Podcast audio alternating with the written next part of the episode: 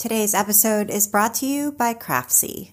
Whether you're new to making or looking to advance skills in a favorite hobby, Craftsy is the place to learn. With over 1,500 classes, there's something for everyone, from knitting and sewing to baking and cooking, gardening, embroidery, quilting, and more. Visit craftsyoffers.com today and get a full year of Craftsy premium membership for just $3. That's 97% off the regular price. Start turning ideas into projects you can be proud of. Thank you so much, Craftsy. And now, here's the show.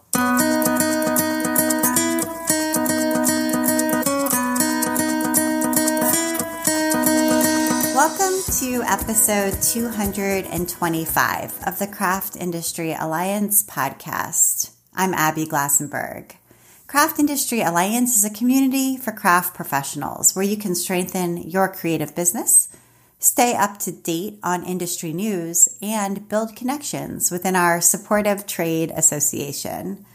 Check it out at craftindustryalliance.org. Today on the show, we are talking about kits and craft books with my guest, Cynthia Treen. Cynthia's charming felt animal designs are classics in the making, with their own stories waiting to be imagined. Explore her thread follower kits and patterns, or her new book, Wind in the Willows Felt Friends. Her passion for teaching and drafting comes through on every page with detailed instructions and illustrations, perfect for guiding beginners and advanced makers alike. Time will slow down as you ramble through her projects, letting your imagination wander while stitching new adventures into life. For over 25 years, Cynthia has designed and taught makers everywhere, in front of and behind the camera, from Martha Stewart Living Magazine and TV to her first book, Last Minute Gift Fabric Gifts, which was published in 2006 her line of thread follower hand stitching kits, and finally to a growing community of maker friends on Patreon. Cynthia's ability to organize, illustrate, and distill projects makes them approachable and inspiring to all experience levels, giving makers a feeling of success and mastery. Cynthia Treen, welcome. Hi, Abby. Thanks so much for having me. Yeah, it's great to have you. You have actually been on the show before, way back in 2014. So, for listeners who would like to go back and listen to that episode, you were a guest along with Allison Kaplan from Katagolda. Um, and oh. that was a wonderful experience. But you've got lots of cool new things to celebrate and talk about. Um, so I'm excited to kind of dive in there. But I know listeners might be a little bit curious about who you are. So let's go back just to you know, where you grew up. Um, I know I've been to your studio in Rhode Island, um, and I live in Massachusetts, so you're not too far away. But where did you grow up, and, and kind of what were you like as a kid? Oh my goodness. Well, um, I grew up in Merrimack, New Hampshire, and I, you know, I was a maker as far back as I can remember. Um, I I was sewing as a really young child i had a i had a dollhouse. I mean i guess not that much has changed. Honestly. Um, but uh, yeah i mean i've always loved creating. I've always loved making. Um, i felt like i think I get into this flow state. I, I think I'm most happy when I'm when I'm creating things and and doing creative problem solving and I think maybe that's why I like making designs and patterns for people so much because I like to figure out all the, you know, all the bits, you know, and, and try to make it really streamlined for them. And I feel like I've been doing that really my whole life. Yeah. And so you, it sounds like you were always a maker. Did you know that you wanted to be an artist? And how did your family feel about that? That's a great question. I think sometimes parents aren't, um, you know, as thrilled with that idea as as mine were. Um, I I I'm I mean, I think many creative people are. Um, I was, I am dyslexic, and um, and I think my folks saw that you know my greatest strengths as a child were my creativity, and so from my earliest age, my my folks were very very encouraging about a you know a creative path for me, and and really imagined you know, you know, going to Rhode Island School of Design, and and I ended up doing that. Um, so I, I, was very fortunate to have a really encouraging family, and um, you know, and and despite despite my dyslexic tendencies, I've I've turned into a writer. So yeah, you know, writing patterns and books and so forth. Yeah. So it's uh, come full circle. And what was um what were your years like at RISD? Did you find that to be a good match for yourself? It was great. I mean, I really loved the program. the um, The foundation year was amazing, um, and I went into industrial design and focused at the time on on furniture making. The I only went two years because um, at the time my my dad had had um, had heart disease and and he had a pretty serious heart attack in my second year in the fall of my second year. And so I wasn't really able to go back after that. Uh, but I I felt like the two years I, I went for two full years and I felt like I got such a good foundation to begin with. And and I just started pursuing my own creative path after that. And and really it was all I needed. I, I never did finish um, I realized I liked getting paid to learn, which um, which was which was what I did at a lot of different creative businesses after that. Okay, so where did you go to work? Um, you know, I, am sorry that your your father was sick at that time, and what what you know what was your sort of first job uh, after that? So I moved directly out to California, and I uh, started working for an architect there, and was building models and doing drafting for him, and then and then through him, uh, I was introduced to a clothing designer, and she was wonderful, and and I worked for her for quite a few years. Uh, Christina Kim, she her business is Dosa Inc. Um, an incredibly creative business. We made we created fabric all over the world, um, beautiful ikat. I learned about so much so much gorgeous fabric there. And I did, I designed some of their housewares designs.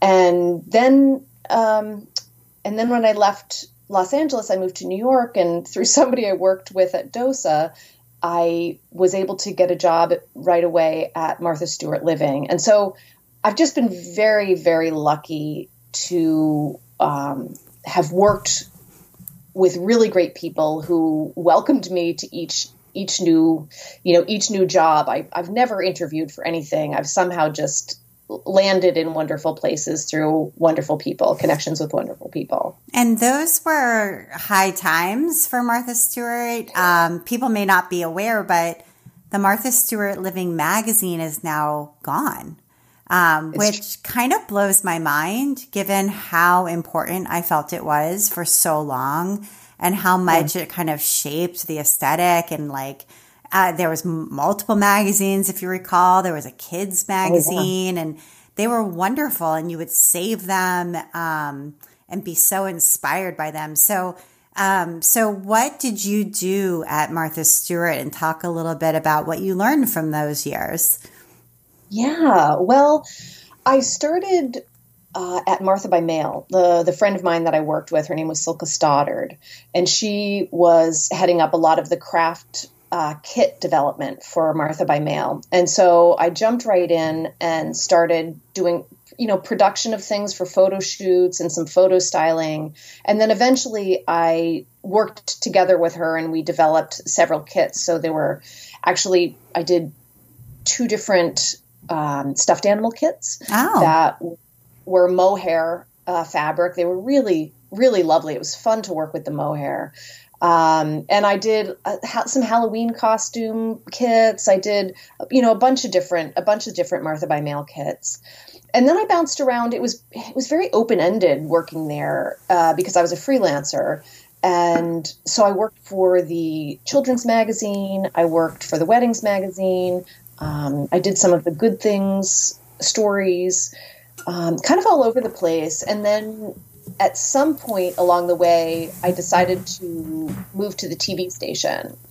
And so I, I started commuting to Connecticut and and I and I created a lot of the craft development for the show for several years and was a guest on the show. Um, Martha really likes to have a sidekick. It's it's hard to do, you know, talking to the camera and you know, be solo and have a lot of energy all day. And so she had more fun if I was a guest with her. And, um, and so I did that um, also. So um, it was very, the job there was varied and interesting and always changing. Yeah, what an incredible opportunity. And I remember maybe watching a video, but certainly hearing stories about the craft closet, right? Was there like an incredible closet? Well, the oh, there was the craft department, which is where I worked, which was, you know, I mean, we had we had large work tables and then just shelves and shelves of of bins with projects and materials and and all sorts of things. Um, so maybe that's what you maybe that's what maybe yeah i don't yeah. know i don't know but okay so that sounds like very fun and interesting to do and it started you on the path maybe or planted the seed of creating these stuffed animal kits which then went on to be your business so it, yeah so was, what came after martha did you branch out on your own or why leave because that sounds like a fabulous experience it was. It was. You know, what I left shortly after 9 11. I was in New York um, during 9 11. And, um, and it, it was such a transitional moment, I think, for the city and for everyone there. And, and I, I think at that point, having been, you know, combined a little over 10 years in Los Angeles and New York, I felt like I felt like I needed a change. And it was also, you know, I was sort of there for the heyday of of of Martha's, you know, of of Martha Martha Stewart living, but um, you know, everything kind of hit the fan just before I left. And so all of those things were sort of coming together at the same time. And um, and it seemed like the right the right move. Yeah. You know. Yeah. Yeah. So, um, did you, is that when you moved to Providence or what did you, what was, what, what did you move to doing? Yeah. So that's a good question. Right. So, um, so I moved here really with, without a plan. Um, but I had a, I had a bunch of friends that were here, um, several that were uh, old Martha Stewart transplants, you know, um, and so I, I moved into a, a, pretty vibrant community of friends, which was great. And I freelanced for a while. I I actually made custom wedding dresses. I uh, I did uh, custom bedding and em, embroidered quilts for private clients.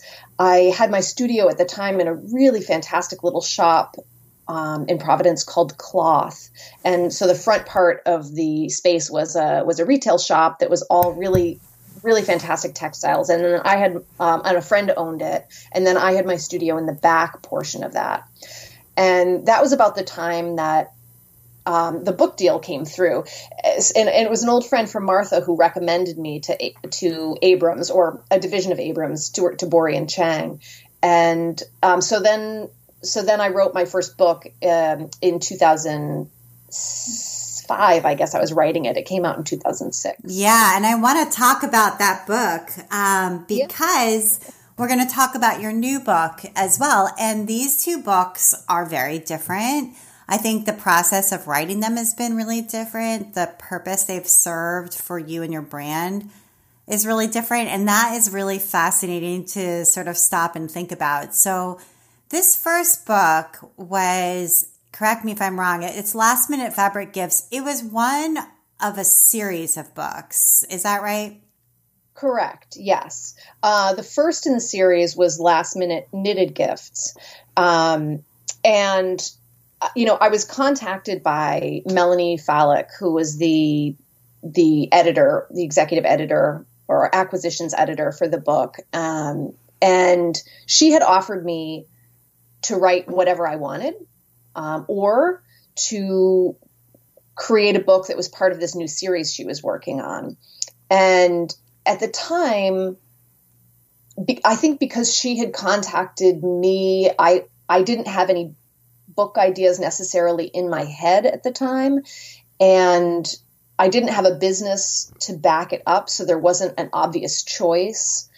So um, last minute knitted gifts had been very successful, and I thought, well, you know, there's there's a template, you know, to work with, and um, and it felt it felt like the right decision at the time. Yeah, and uh, you had been working as a freelancer for another company, a big company that would give you like assignments, you know. And so in some way, I feel like maybe this was mentally like an extension of that, you know.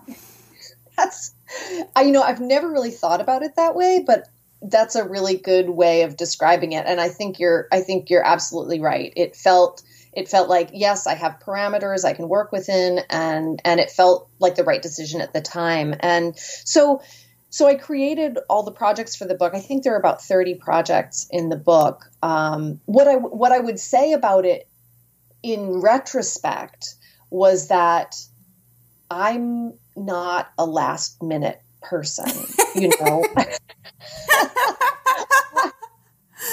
I get it. Yeah. Yeah you know, I mean, I really like I like projects that are more involved. And to create you know a so-called last minute project you're very limited by the quality of of what you can make. And it doesn't mean you shouldn't make last minute projects because you know birthdays and holidays and things are going to come up where you really w- want to create something and you don't have as much time as you anticipated and all the projects in the book are fantastic for that.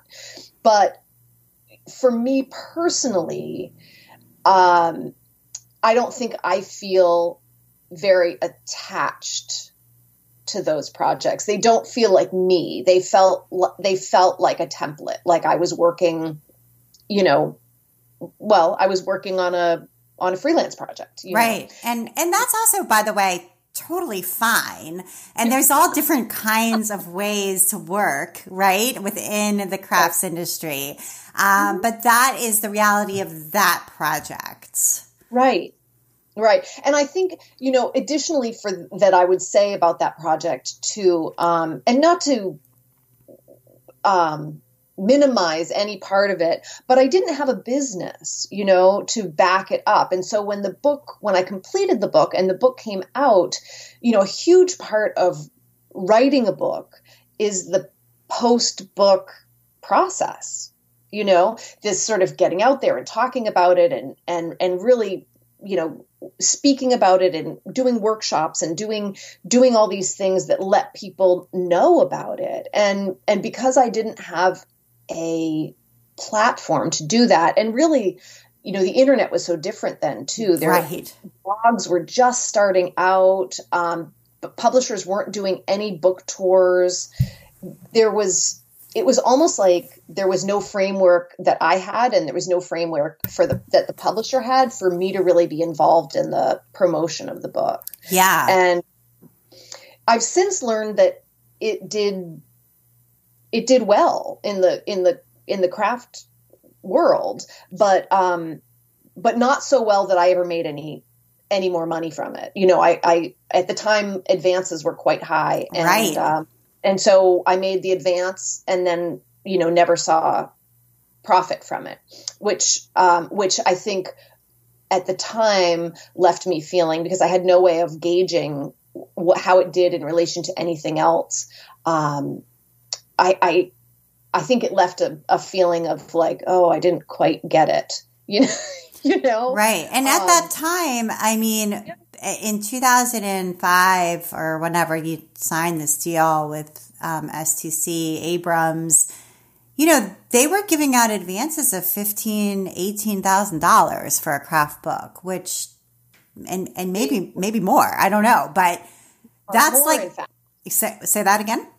I said more, in fact. Yeah. More, in fact. Yeah. Okay, so so that gives folks just an understanding, like, you know, we're talking twenty thousand, maybe even more, and mm-hmm. that's just unheard of now. It's so interesting right. where there's multiple publishers who give no advance at all. I want to take a minute now to talk about our sponsor, Craftsy. And here is a message from Craftsy. At Craftsy, we know making. Whether you're new to the handmade life or looking to advance your skills, we have classes for all maker levels and interests. From knitting and sewing to quilting and embroidery, cooking, baking, paper crafts, and more. Craftsy's instructors guide and encourage you, empowering you to turn ideas into realities. And they have an exclusive offer for Craft Industry Alliance podcast listeners. Right now, you can get a whole year of their premium membership for only $3. Visit craftsyoffers.com to sign up, and the discount will be automatically applied at checkout. For only $3, you will get a full year of access to over 1,500 premium full length classes. It can be challenging to know where to go to learn new things, especially when you're an absolute beginner. Craftsy's instructors help build strong foundations as they teach, setting you up for success and helping you fix mistakes as you go. Their enthusiasm and strong teaching style make learning accessible to all. If you're an experience maker and looking for new challenges and fresh projects, Craftsy is for you too. From perfecting your fondant skills to tackling complex stitches, from eye catching garden design to next steps in sourdough. Craftsy has advanced classes in all crafts from instructors who are experts in their field. With over 1,500 classes, including downloadable patterns and recipes, Craftsy has a class and a craft for everyone. Visit Craftsy offers today and get a year of Craftsy premium membership for just $3. That is 97% off the regular price. Start turning ideas into projects you can be proud of. Get this exclusive offer at craftsyoffers.com. Thank you so much, Craftsy. And now back to my conversation with Cynthia. Yes, yes, there are. Yes, it's true. And I, and this has been a really, this pr- project has been a really interesting uh, adventure. Really, I, I, you know, after the first book, I, I think I had a little PTSD about like how much work went into it and you know, I, I, I was no longer a novice, you know, and I knew what it was going to take to put together another book. And so over the years, I've had several publishers contact me, you know, with much lower advances, and um, and and I've never been enticed, you know, again to to do another book, but it was, I guess, it would have been not a year year and a half ago now, right? So it was like February or something, and and a publisher got in co- contact with me, and I have to say, I really loved the acquisitions editor. There, I in fact, two publishers contacted me within weeks of each other, both interested in having a book. Um, and both acquisitions editors were fantastic, but and just really warm people. But I, but the advances were so low, and that I just couldn't couldn't accept them. But it got the ball rolling, and it got me thinking. This is a really good time. You know, COVID the time of COVID has been so strange for everyone in different ways, but it people were home and they were making and they were they wanted projects and and there was a lot more awareness uh, of crafts i think in an in a more intense way than there had been in a long time. And it felt like the right moment to do this. And i had a business that could support you know a book. Yeah. Yeah. So let's so, talk about that business, which uh, grew and flourished in the in between time. Because as you said, in 2006, when the first book came out, it didn't exist. And now Thread Follower is, and I can attest to this because back when we recorded our first episode or sometime thereafter, I went to visit your your space in Rhode Island and it's huge, Cynthia. and um, I just so listeners understand, right? There's it, it's like Home Depot shelving in there with like kits upon kits upon kits, and this is like a massive uh, production. So. Uh, so let's trace the, the origin of Thread Follower and how you built this incredible kit business. Oh, thank you. Yeah. Well, uh, it definitely, you know, the idea really came from my passion for what I had done for Martha Stewart. And I felt like I didn't, for for years I had been doing all these really elaborate projects, these wedding dresses and quilts and and things that took months, sometimes years to create. And I got this I got this energy from people when they looked at the things that I made and a lot of people would say, I, you know, I can't sew on a button or I I I don't know how to sew. I wish I could. And and I and I felt like there was this I was like I don't know, like a little bit of sadness from people, like this sort of be, like enjoying the beauty of it, but feeling this skill that they didn't have. And so I felt like I want to get people started from the ground up, you know? And so that was really what the kits grew out of. And uh, and at first I I imagined when I when I say starting from the ground up, I really imagined that I was creating kits for a new generation for children like eight and up who were just at that stage where they could begin to you know explore stitching as i did when i was a child. But what i learned over the years was that parents and grandparents and just people who like making wanted to make the animals. And so my my designs shifted to be more beginner adult kits I do still have um, a collection of children's kits, but I haven't added too much to them in a while. Uh, although I probably will, but um, but I found that people wanted to get together with a group of friends and a glass of wine and make something. I I have had stories from people who I just I realized there was there was a lot more going on for adults making crafts than I had understood. Um, I've gotten some incredibly touching stories about somebody who whose family member had cancer and and everyone worked together the whole family worked together making my kits uh, for this family member in the hospital and and and the, the family member had since passed away, but the whole family had these things that they had made together. She, their, their, their, their friend or family member loved making things, and it was just this really, you know, touching story. And I've, and I've had a lot of stories like that, and I just I realized that working with your hands and making and creating is is for everybody, you know, of every age. And even though these seem like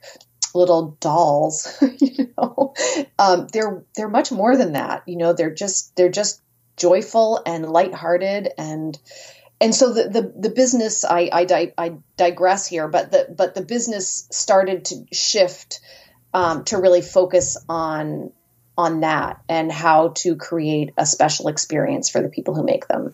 And is there one kit that's been a consistent bestseller? yeah, um, you know, my and maybe it's just because it was my first and my first sort of adult beginner kit, but the Felix Fox kit is sort of my classic. And um, uh, but but the but as far as the level one kits, the the penguin and the kangaroo are always a hit. So, uh, but but you know it's ever changing, and they're all they all do well. But I think sometimes he feels like my ambassador. And talk a little bit about the production side of this because I'm remembering like there was a uh, maybe a contractor or something who is cutting all of the materials and assembling all of these kits because there's thousands of them.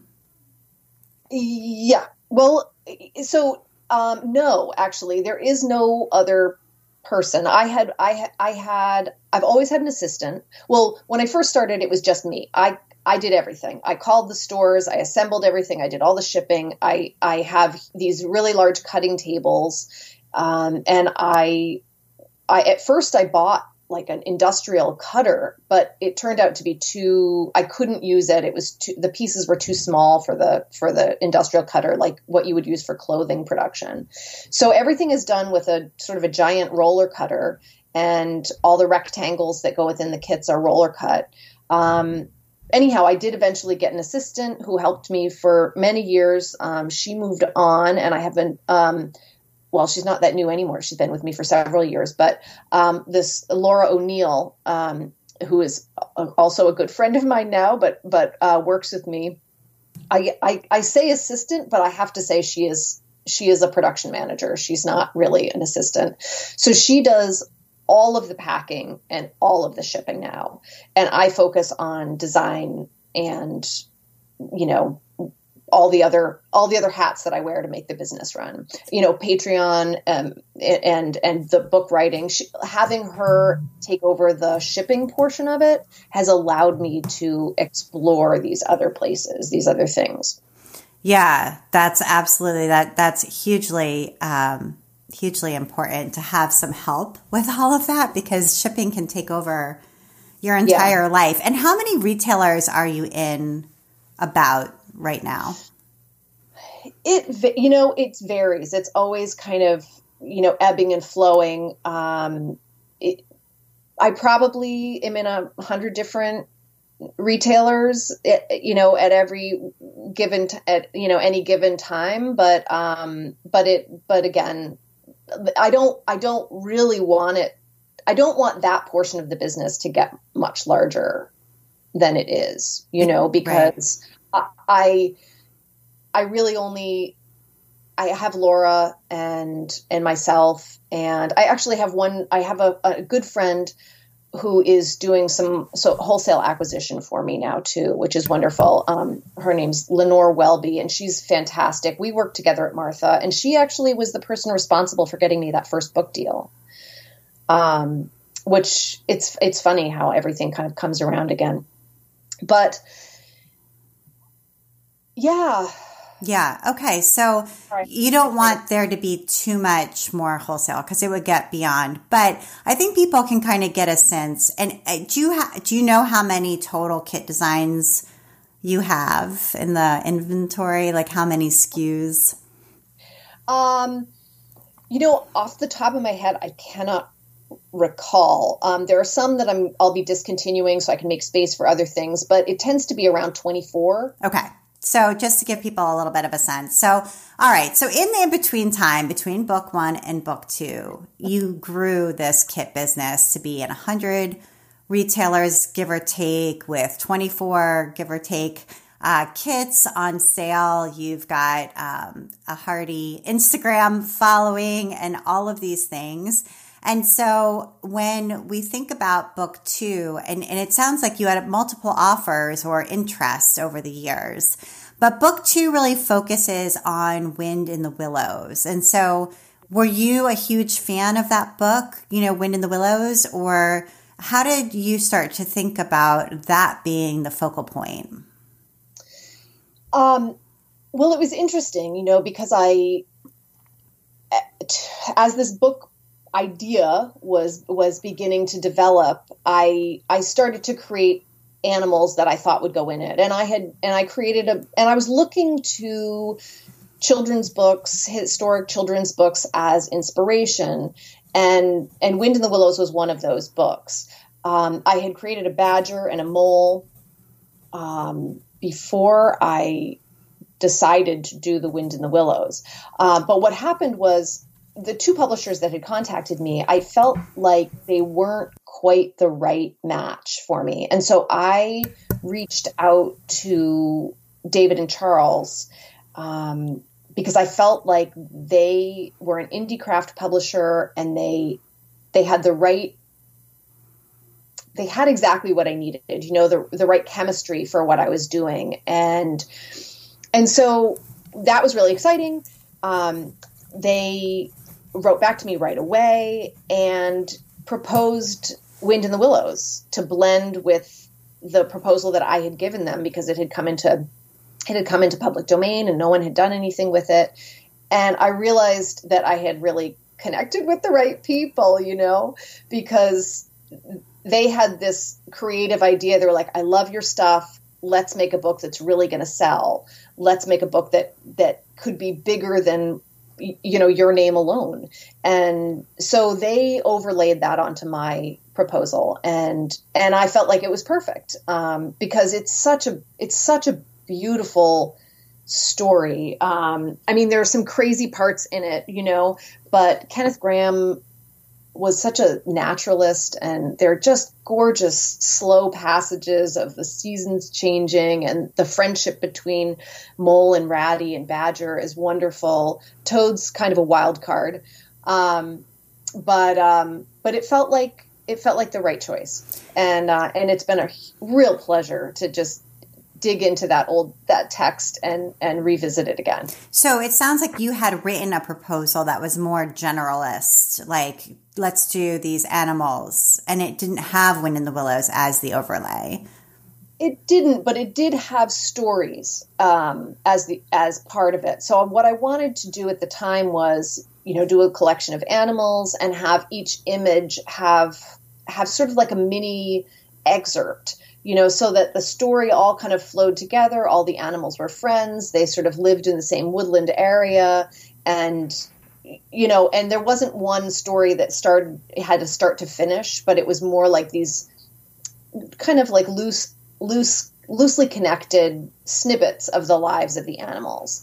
And so that kind of naturally played into um, wind in the you know being able to use it like wind in the willows and having quotations from the book and that kind of thing. So um, so it definitely inf- my my proposal informed the idea but um, but wind in the willows was the final choice for the story. Right. And so i think it, there's a lot to be said there because you had to let go of that original idea in order to allow for this new one that was being recommended by the publisher um, you know, to, to build the book around this public domain story that's such a classic. Um, and, and what they were saying to you is let's create a book that's really going to sell. Yeah. Yeah. I mean, it was, yeah. I mean, you know, I mean, she, I was, I was calling completely cold calling and, but, you know, she saw the work that I was doing. She saw my kits and the animals that I was creating. And she was like, this, this can work, but it, it needs, you know, it needs I think having the history of that book behind it is has been such a gift. You know, um, I mean, I love the work that I do. I love the animals that I create, and I certainly have a following. But um, but this book has a hundred years of a following, right? and know? and that's what you get sometimes when you collaborate with a publisher. Is you get a third party who looks at your proposal and at your current body of work and then also understands the market and how books sell and mm-hmm. um, and is able to sort of combine those things and come back with a different twist maybe. And it's you know not everybody at that moment is going to be open to it um, but sometimes it's exactly the right thing. And and when you're talking about your acquisitions editor at david and charles just some background there right? That, that's Ame Verso is that right Yes, yes, yes. And Ame, Ame's been on, yeah, she's been on this podcast before, so folks can go oh, back and listen. And that at that time, you know, David and Charles had been acquired by F and W, and was kind of this like, you know, obviously F and W went bankrupt, and mm-hmm. and Ame and a crew uh, sort of took that piece of it back um, and there's right. there there are some surviving pieces. Long Thread Media uh, is is another survivor, um, and and so kind of was able to, as you said, become a leading indie publisher all on its own again. Yes, yes, she is so creative. I mean, I really.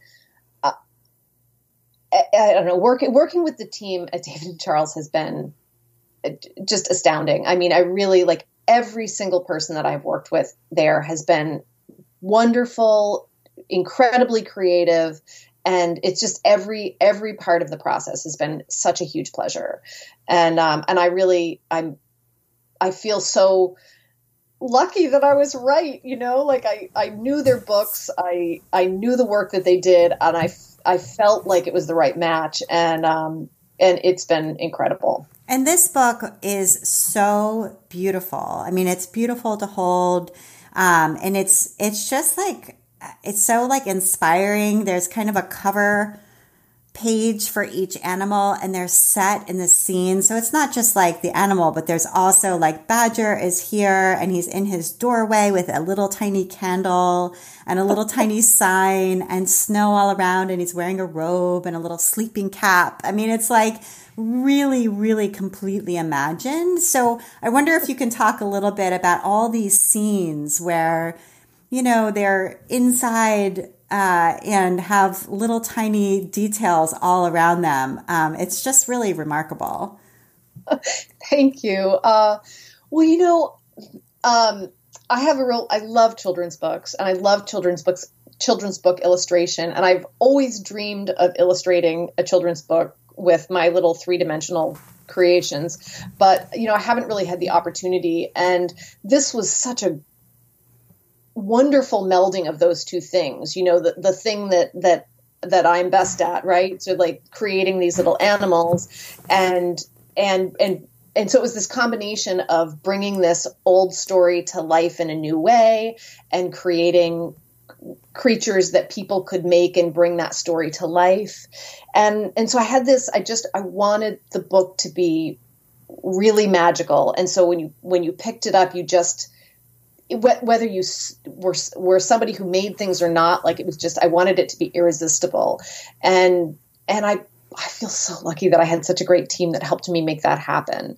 Um, I also, the sets were, uh, came together kind of towards the, I don't know, the middle of the process. I, I really wanted to make these sets and I had started making them myself. And, uh, but then I realized there was just no way I was not going to have time to, to make them. And I had I had, I have an incredible friend, Pete Mars, uh, who stepped in and he asked me several times, "How can I help? How can I help?" And and I was like, "Do you want to make the sets for me?" and he was um he was another friend that I worked with at Martha Stewart and just incredibly creative. He actually has a background in interior design, and um, and he took on the set project with the craziest gusto. It was amazing. He was sending me texts. He's like, "Here are like 15 different floor tech, you know, floor patterns that we could use, and here's like tw- 15 different colors that we could paint this or that." And it was like it was be- it was like being back at Martha again, you know. Um, and he, anyway, so he made all these sets happen, uh, and it it it just and I think I feel like his work is a huge part you know is is one of the major puzzle pieces that that makes the book as magical as it is. And it truly is. Wow that's really cool. I did not know that piece of the story but it's so neat to collaborate that way with somebody else who's so incredibly creative and brings this work to life in a whole different way. And so you know you've been doing and you talked about with the first book that the expectation or really the the, the best thing to do as an author when your book is about to come out is to do all sorts of interesting things with the content. And you didn't really have that opportunity with the first book for a variety of reasons that we spoke about. But you have been doing that with this book, doing beautiful creative book plates and Instagram reels and all sorts of things that uh, even coming on this podcast, for example, that have helped to explain and show and demonstrate the beauty of this book to the public. So, talk a little bit about that because sometimes I think that authors think, well, the publisher is going to take care of that. But in today's market, that is not the case. And it really is a collaboration, if not more so, on the author's plate. Yeah, yeah. I mean, the publisher's been great, and I've been working with their um, their PR team, and but a huge part of it does fall onto the author, you know, and and and this is definitely an area that I you know is not my strength. And and I and I see what a lot of other people have been doing do and it and I'm just like, wow, that's amazing. So this has been a definitely a learning curve for me um, to do to do the PR piece of this. But I'm I'm getting out there and doing it. You know, I'm just I wear so many hats. But um, but it's fun, you know. I mean, putting it out there and getting involved and and seeing people's response to the book has been a real gift. Um, so, yeah, I mean, I'm I'm I'm I'm getting there. I always feel a little like I'm reinventing the wheel every time. I don't have a you know, I don't I don't have this template that I work with and I always feel like my Instagram feed you know, isn't really curated. You know, I see people curate their Instagram feeds like a magazine and they're, so beautiful and I just can't, I don't have it. you know, but I am learning how to create reels and I'm having a blast with it and and I'm doing lots of giveaways which are tons of fun. I love I love giving things away. And this has given me a really fun opportunity to do that. Um, yeah, so the the I mean, it does. I, I'm I'm I'm learning every day and and taking baby steps through this process. But it's uh, it's I'll be I'll be more adept on my next book. and so you emailed me the other day to say that you had some good news to share about distribution. That this book was going to be in a major retailer that we've all heard of. Yes, yes. Actually, it's really exciting. I mean, I must not be doing everything wrong, um, but yes, um, I I was contacted by Anthropologie, and they I'll, they'll have a couple of my kits on their website this season. And as far as I know, they have purchased the book for the for the stores. I think I'm not 100 percent sure. It might all be online, but um, but that's really exciting. And what's been fun is to watch what's happening on Amazon. Um, I, you know, they update where things are every i think hourly. But i've been number one in sewing. I've been number one in doll crafts. I've been number one I've, you know the book has been fluctuating between number one on all these different levels which is i mean i'm just kind of blown away you know that that um that it's doing so well. And i'm just i'm so excited. Yeah. And i think you know to be able to get into Anthropologie is really interesting thing because the way that Anthropologie is merchandised, right, is that there's clothes and there's books. If you notice, there's books and other things like that mixed in on the shelves. You know, there's not like a book section of Anthropologie, no. but it's like there's like you know it's so beautifully arranged in there that that's part of the pleasure of shopping at Anthropologie. and um, and there may be you know a craft book that's just sort of mixed in with pants or something on a table um, and you you know but this book fits that so well just because of these it is almost like an illustrated tale on top of being DIY Right. Yes. Yes. So I can see why they would have picked that up. And and so yeah, very different book experience. And I think it's so interesting yeah. for people to think through like it's not that one is good and one is bad, but they're very different. And there's a yeah. lot of different ways to work and a book can mm-hmm. play a different role in your creative business and your creative life at different times. Yeah. And this one feels it I just my heart is 100% there you know it, it it feels truly like what every step of the way it was what i wanted to do and um and and I, i'm just i'm so i'm so i'm so proud of it and i'm so uh, happy to see what everybody creates and yeah and yeah. when you collaborate with the with the right publisher that is how you should feel um, yeah. and i know so many people who've you know, the publisher named the book something they didn't want the book to be named, or the photography style didn't match, you know, their aesthetic or whatever it might be. And, and sometimes you lose control. Um, but really a craft book at this point in time, given the market and things, you know, it really should be a collaboration that allows both parties to come away feeling happy and proud and ready to promote it to the fullest extent, you know, that they possibly can. And that's what happened here. But keeping in mind that you did have to change your vision. You know, this wasn't your initial idea.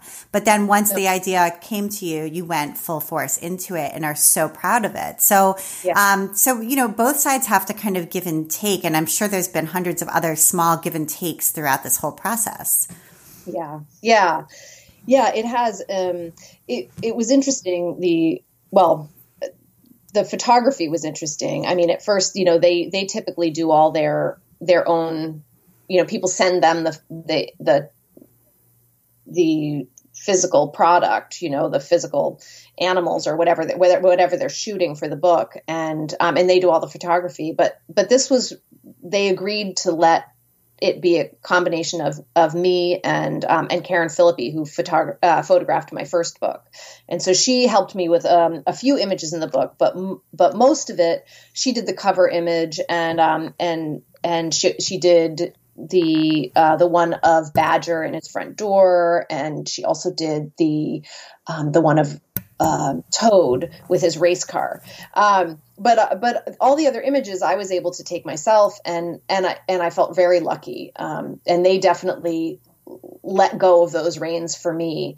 Um, so that was really exciting too. Right. Yeah, absolutely. All of these little adjustments, there's so much that goes into making something like this. So, so congratulations to you. Everybody should pick it up. It's called The Wind in the Willows Felt Friends. It's released this month. So you should be able to find it or pre-order at least, um, on Amazon or bookshop.org or wherever you get books locally. Um, and I did want to make sure we talked about your Patreon community because Patreon, um, is a, you know, a, a topic that comes up frequently. We've had Zak Foster on the show and he has a Patreon community. He spoke about it as well. And so what made you decide to use Patreon as a way to support your artistic endeavors and kind of what do you do with this community?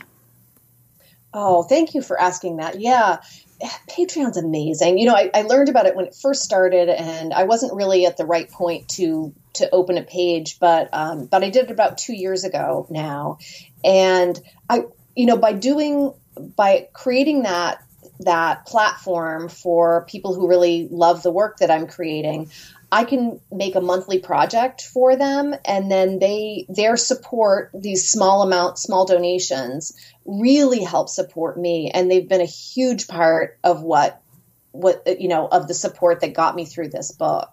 Um, so collectively uh, they they help to balance my my income in months that are really slow. So, you know, in the summer when everyone's at the beach, you know, the Patreon group is still there and still a support, and um, and I get to connect with them in a, in a really personal way, you know, much more than somebody who's buying my kit from a retailer. It's like it's sort of my inner circle, and um, and I really get to know the people in the group who want to be involved. Some people are, you know, quiet and kind of in the background and they make their projects and they support me. And other people are really stay connected with me and share lots of photos of what they're doing. And anyway, I'm just I, I love the platform and I love my my fantastic group of, of friends there. And um, and I'm hoping to grow that a lot more so I can start to do events for the, like larger events for the group. Um, but I'm still at the beginning now. You know, I've got I've got about 250 or 60 people. Um, but as that grows, I'll be able to do a lot more for the group. So yeah, I love that it's like your super fans or your inner circle. It's a good way to think about it. So, yeah. Um, so folks should go check that out as well. Um, and maybe get inspired to start their own Patreon. Um, you know, looking at the way that you've structured it. So, um, so that's super interesting. And I want to make sure we talk about your recommendations because you've got some really good ones. So the first one is a YouTuber. Her first name is Sharon. Is her last name Ojala? I hope I'm saying that correctly. You know, uh, I think it's Oyola. I'm not. You know what? Okay. I can pronounce it. I don't know how it's said, but um, we will definitely link to it in the show notes for this episode. And she builds miniature doll houses that look like trees. I have got to go see this she has so many videos on her process, and her process is what I used. Uh, learning her process was how we created the sets. So, um, so if anybody wants to make them, they are so much fun to make. Her process is really welcoming. It's like cardboard and tinfoil and hot glue and you know, and and paper towels, and you know, I mean, you can do you can make these sets from your recycling bin, and and it's really liberating. Uh, Pete and I just had so much fun with the process. Wow, that is so cool. I'm totally that totally appeals to me. I love making something from nothing. I love miniatures. I love dolls. So I'm totally going to go bookmark this and subscribe to her channel. um, that yeah. is super cool. And um, and then you also wanted to recommend like patterning on felt. And I found this to be fascinating about this book is that in my mind, if you're going to make a felt project, all the details have to be embroidered, right? Like you have to use thread because it's fiber or something. and you've like break broken out of that completely here. Yeah. Yeah. Well, you know, I was getting to this point where people were asking, "Can you make it a giraffe?" or "You can make it," you know, and and the idea of embroidering or appliquing every spot on a giraffe's body just seemed so intense. And so I was, I mean, um, that'll that's coming up actually in my Patreon. But um, I was trying to figure out how can I how can I create more interesting faces than I can do with just stitching. And and I just I started experimenting. I think that's the fun thing for me about making and creating is like, well, what if I do this? What if I do that? You know, and and and I just I never worry about something being a mistake. I just dive in, you know, and it's like try it. And and I started playing around with these paint pens and permanent, you know, micron pens, and um, and most recently, which is not in the book yet, but um, is worth trying if you have some around. I started playing around with these uh, Derwent Inktense watercolor pencils and these are really cool because they're they dry permanent and because you're adding water to it they go on really smoothly it anyway it's just a super they're a super fun new thing and i'll definitely be playing around with these in some more of my patreon projects yeah uh, yeah that's super cool. I've never heard of those watercolor pencils. That's a very cool tool to try. And I love the just overall attitude of like, give it a go. Let's see what happens. Cause I'm sure there's been lots of things that you tried and we're like, oh, that doesn't really work. So, well, you know, but I think that, well, what people call failing, you know, I mean, I think that mistakes are they're the they're the seeds of innovation you know? I mean like you're like oh that works this that works this doesn't that works this doesn't you know? I mean what's the harm? You know what am i going to do? I'm going to throw away a head you know that i made? Okay right exactly exactly and then through that you discover really brilliant things so yeah. um, that's a great mindset and then you wanted to recommend a type of pin and a type of needle. So these are called little house pins. I've never heard of these. And then oh. tulip needles, which I also love tulip needles. So yes, they um oh the little house pins are so great. They come in this like ingenious little glass jar. So they're very fine short pins, which are the, just the right size for tiny projects like mine. And um, they're very, they're super smooth, super sharp. They have this gorgeous little cherry red head on them, and they come in this wonderful jar that you can tip it over, and like one pin falls out. So it's like you know, for years, I, it's like you, you know, everybody who sews has knocked over their pin container before, and then you're like down on the floor. Anyway, you know the story. But these things are fantastic. Um, and they're just they're really well made Japanese pins. And then the needles, um, as you know, are just the most luxurious hand sewing needles that I've ever used. Um, they're they're made in Japan, and they have these like lengthwise microscopic striations on them that make them glide through whatever you're sewing with like zero resistance. They're so lovely. And they have eyes that are somehow bigger than any other eye on a needle that is like within the shaft width. We're really geeking out here. Um, and so they're much easier to thread. And for people who have a hard time threading needles, you can stitch with a larger needle and still have a really great experience. And so I'm just like, I'm a complete convert to these pins. Yeah. Excuse me, needles and pins. Right, exactly. And and you think, oh, what's the difference? And then yeah. you see, and you're like, oh, you know what? Good tools do make all the difference. Yeah, they totally, totally do. Yeah. Well, Cynthia, thank you so much for taking the time to be on the Craft Industry Alliance podcast. I really enjoyed talking to you. Thank you so much. Me too. Uh, look forward to our next our next talk. Absolutely.